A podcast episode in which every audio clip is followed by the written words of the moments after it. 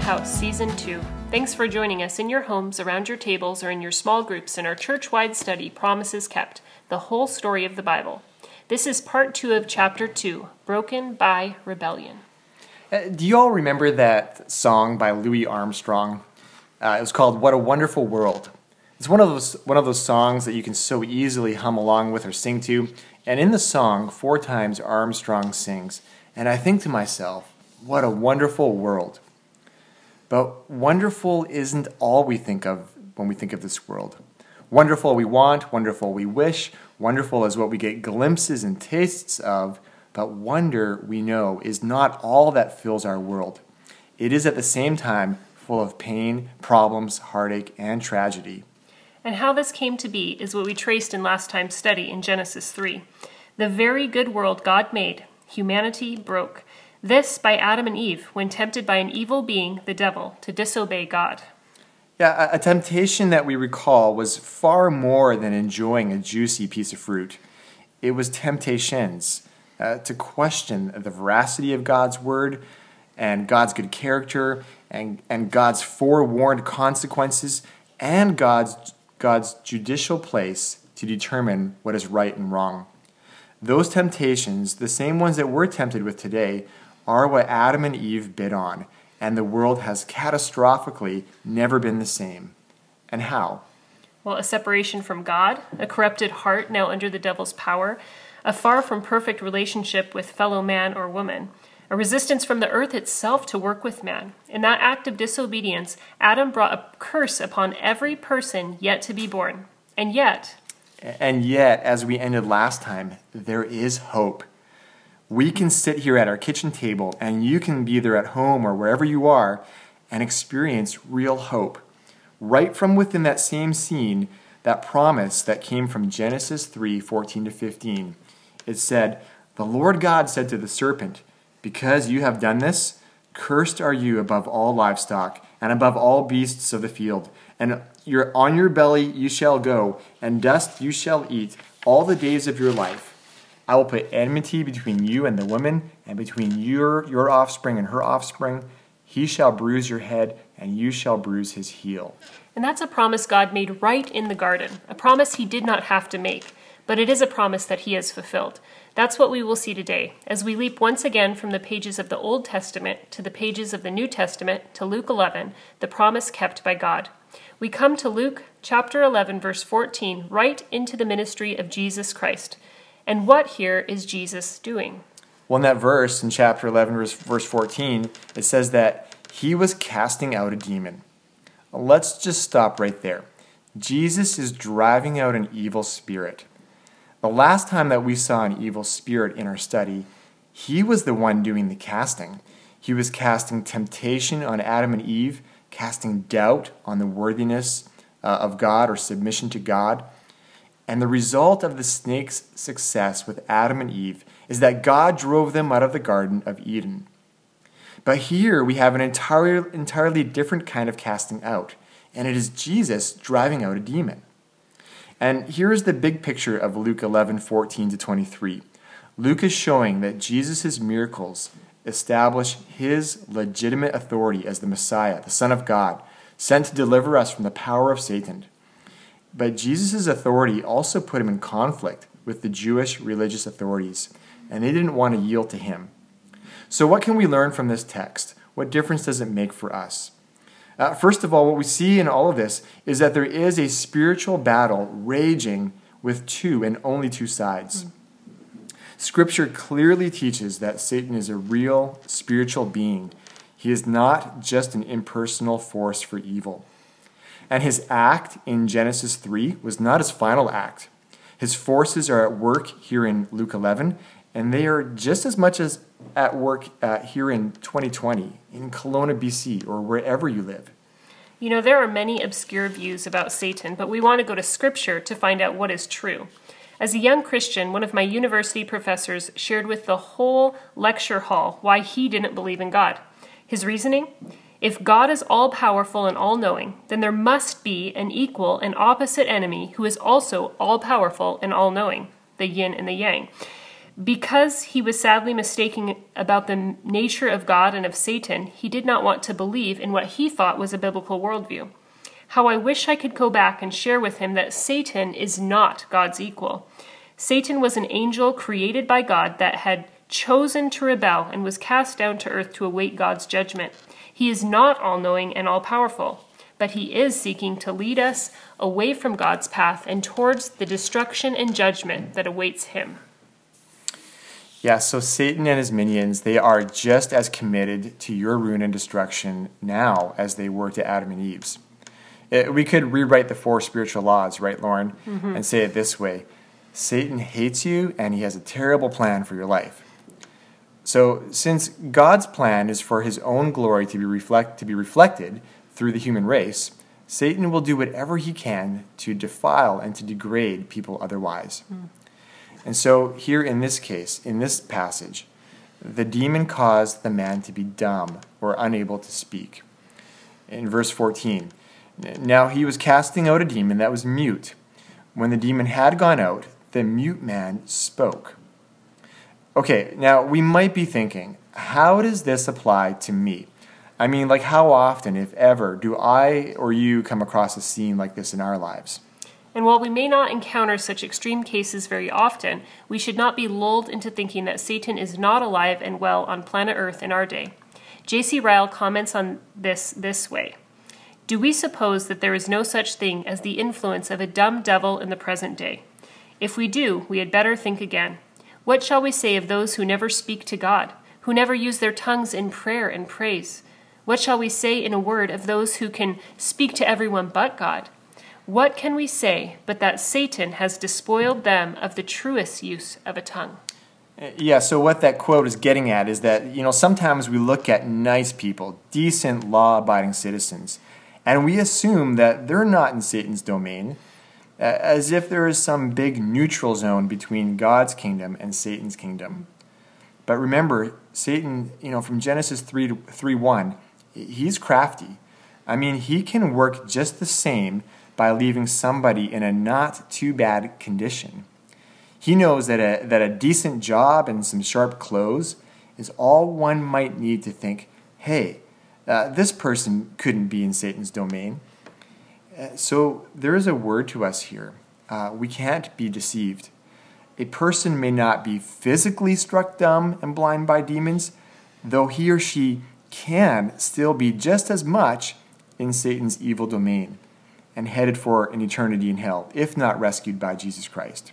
Right. We might not see physical cases every day of people struck blind and dumb by demons, but spiritually, dumbness and blindness are so prevalent in our world. Jesus speaks much about people having eyes that do not see and ears that do not hear spiritually.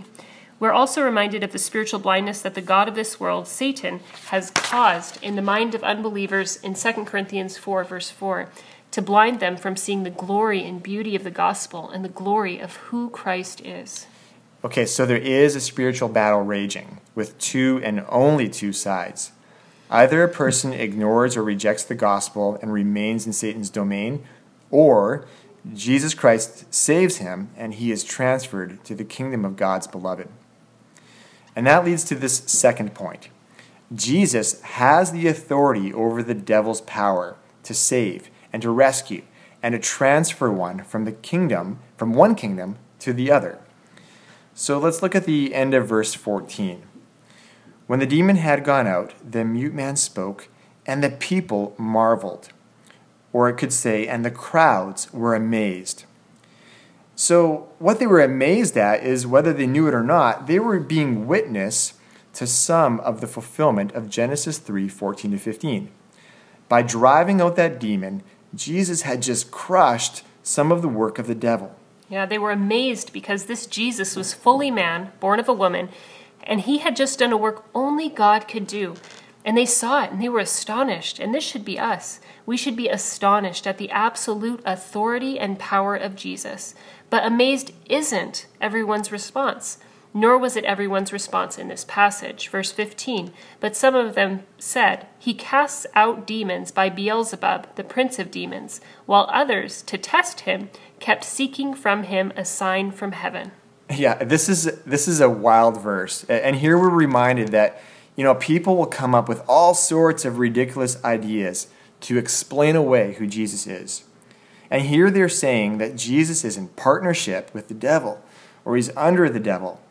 They're saying, You're casting out demons because you're working for the prince of demons. That's how you do this. Wow. so, you know, it is their hard heartedness that they would come up with such a senseless answer. But you know what? Uh, today, it is the same hard heartedness by which people will, will say anything to explain away the person and the work of Jesus. Uh, they will call him a myth. They will say he is just a good teacher or a philosopher, that he is one of many gods or an angel or any other kind of harebrained idea. Almost anything, so long as they don't have to confess Jesus as Lord and God. And it is hard heartedness, and it is unbelief, and that is exactly what Jesus knew. Verse 17 But he, knowing their thoughts, knowing their intentions and their motives to get him, said to them, Every kingdom divided against itself is laid waste, and a divided household falls. And if Satan also is divided against himself, how will his kingdom stand? For you say that I cast out demons by Beelzebub. Uh, Jesus just points out the absurdity of their accusation, doesn't he? Mm-hmm. Uh, why would Satan empower someone to destroy his own kingdom? That's what you're claiming? Uh, I mean, how irrational can you be? That is like a coach telling one of his players to go and tackle his own quarterback. I mean, what kind of strategy is that? It's, it, it's not one. Uh, how weak an argument. Is that the best you can come up with? But you know, that is how it is today. One may come up with anything, no matter how absurd, so long as you don't have to admit the obvious. And here, the obvious is that Jesus casts out demons by God's power. But it is this same hard heartedness in our day that we see everywhere the denial of a holy Bible, of a creator God, of a created order, man and woman, male and female, and most pointedly, the denial of the lordship of Christ himself, the denial of the obvious, and the supply of the ludicrous. This is what the sin nature does. It is both deaf to and redefining of what God has plainly proclaimed and revealed. And so Jesus says, Your argument is insensible. Uh, let me tell you the plain facts of what is really happening. Verse 20.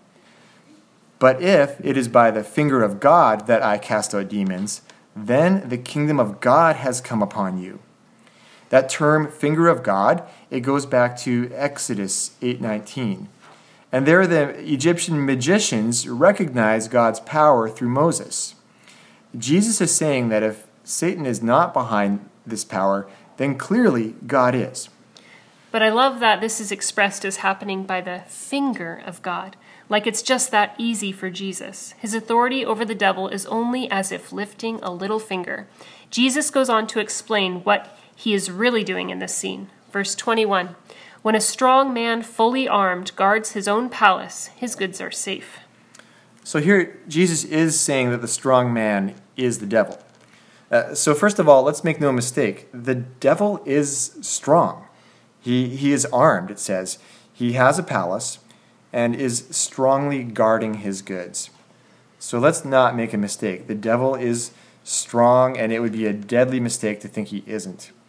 But the world makes that mistake. Uh, to the world, the devil is fairy tale or kid's play. No, Jesus calls him a strong man, fully armed. Uh, however, what Jesus goes on to say also, he says, but what you also need to know is that someone stronger than him is here. Isn't that right? Yes, verse 22. But when one stronger than he attacks him and overcomes him, he takes away his armor in which he trusted and divides his spoil. This is amazing. I love this verse. Jesus is the one in verse 22 attacking and overcoming the strong man. Jesus is the stronger man attacking. He's not Satan's equal and opposite like my university professor thought. Jesus is the stronger one. Overcoming, taking away the other's armor, and taking the spoils. And make no mistake, our God is a warrior. He's not only the lamb, but also the lion. And for what? Yeah, for the spoils, uh, it says. Uh, who or what are the spoils? Oh, well, that's people. That's you and me. And so this is an amazing picture of the purpose along with the power of Jesus, that he came to rescue us from bondage as, as the much stronger man. It, it's like one of those action movies that maybe we've all seen where the, where the hero chases down that really strong and really bad, bad guy. He, he kicks down the door, he beats him up, he takes back everything or everyone that has been stolen. In other words, again, Jesus Christ has authority over Satan's power. Amen.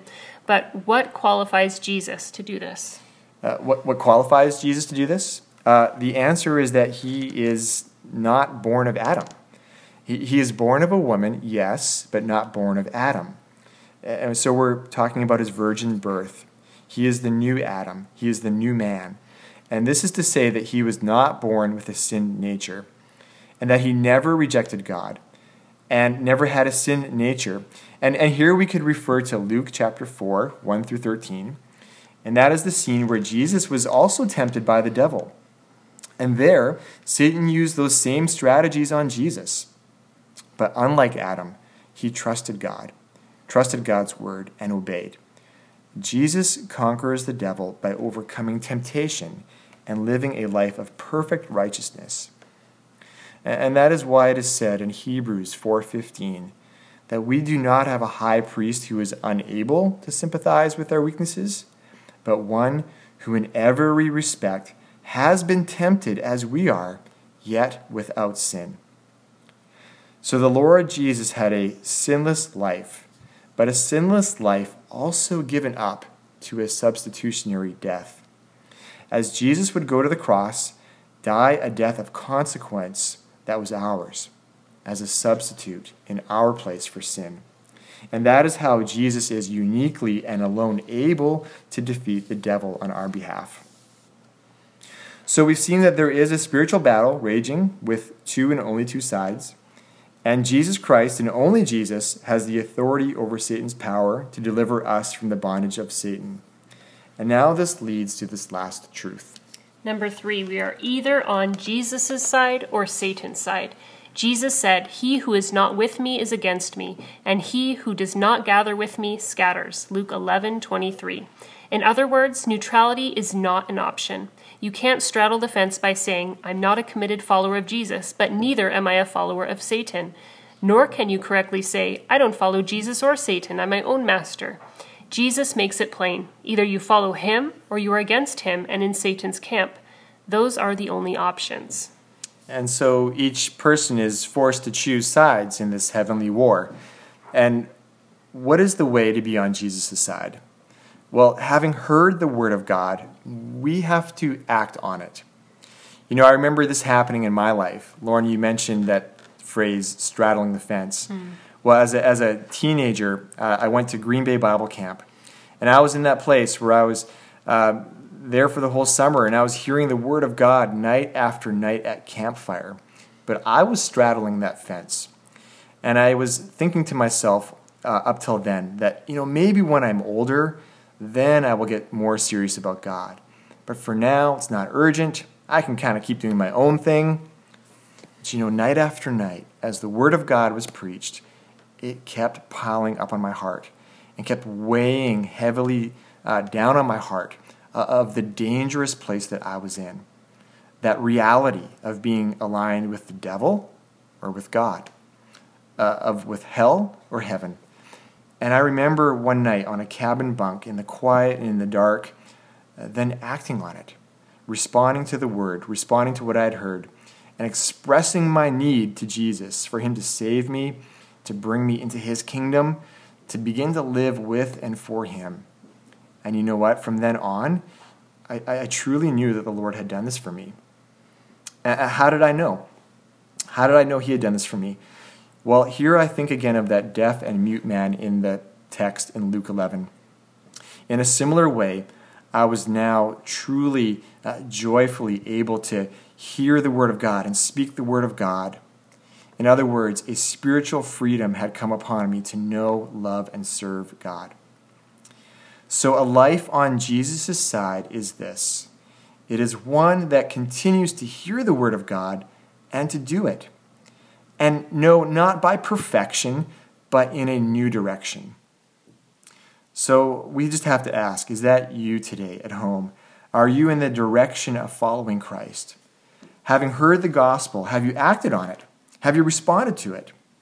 And if you've never committed yourself to Christ uh, and to his kingdom, I'd urge you, if you're hearing this word of God, to respond to him. Respond to him today. Turn from your sin, turn to Christ by faith, and he will deliver you from the domain of the evil one and into his own kingdom. Jesus is the fulfillment of Genesis 3, verses 14 and 15. How will the problems of the world or for each person be healed? Not by society. Everyone has rejected God and is under sin's curse, the devil's power, and death's penalty. The problems of the world for each person can only be solved by the only sinless one, Jesus Christ, the God man. As we wrap up today, we want to leave you with some encouragement that we find in this fulfillment of God's promise to send a rescuer who will make all things right. Yeah, so first of all, I think we can be encouraged by this. Um, when things look dark, when things are hard, and let's face it, things do seem quite dark and hard these days, let's remember this God wins. God defeats the powers of darkness. He triumphed over them at the cross. And so, as you and I encounter spiritual battles and are attacked in our Christian walk, we need to remember 1 John 4 4 that says, He who that is in you, that's Christ, is greater than he who is in the world. God wins. Number two is, do not fear in the valley of the shadow of death. God is with you. He is your protector. Jesus is the stronger man who will never leave you nor forsake you. We are called to submit ourselves, therefore, to God, to resist the devil, and he will flee from us. James 4, verse 7. So, the promise kept that we see today is this we have a Savior who has overcome Satan, sin, and death. And those who trust him by faith, he has delivered from the kingdom of darkness into the kingdom of light, where we have full redemption and forgiveness of sins. So let's be greatly encouraged that God does not leave us where we deserve to be, under the power of the devil, but instead, Jesus came to free us. May we live in this freedom as God's sons and daughters today. Amen. As we continue in our study through Promises Kept, the whole story of the Bible, please join us in two weeks. This podcast comes out every second Friday. Join us as we dive into the first half of chapter 3, Covenant Made. May God bless you in Christ. We'll see you next time.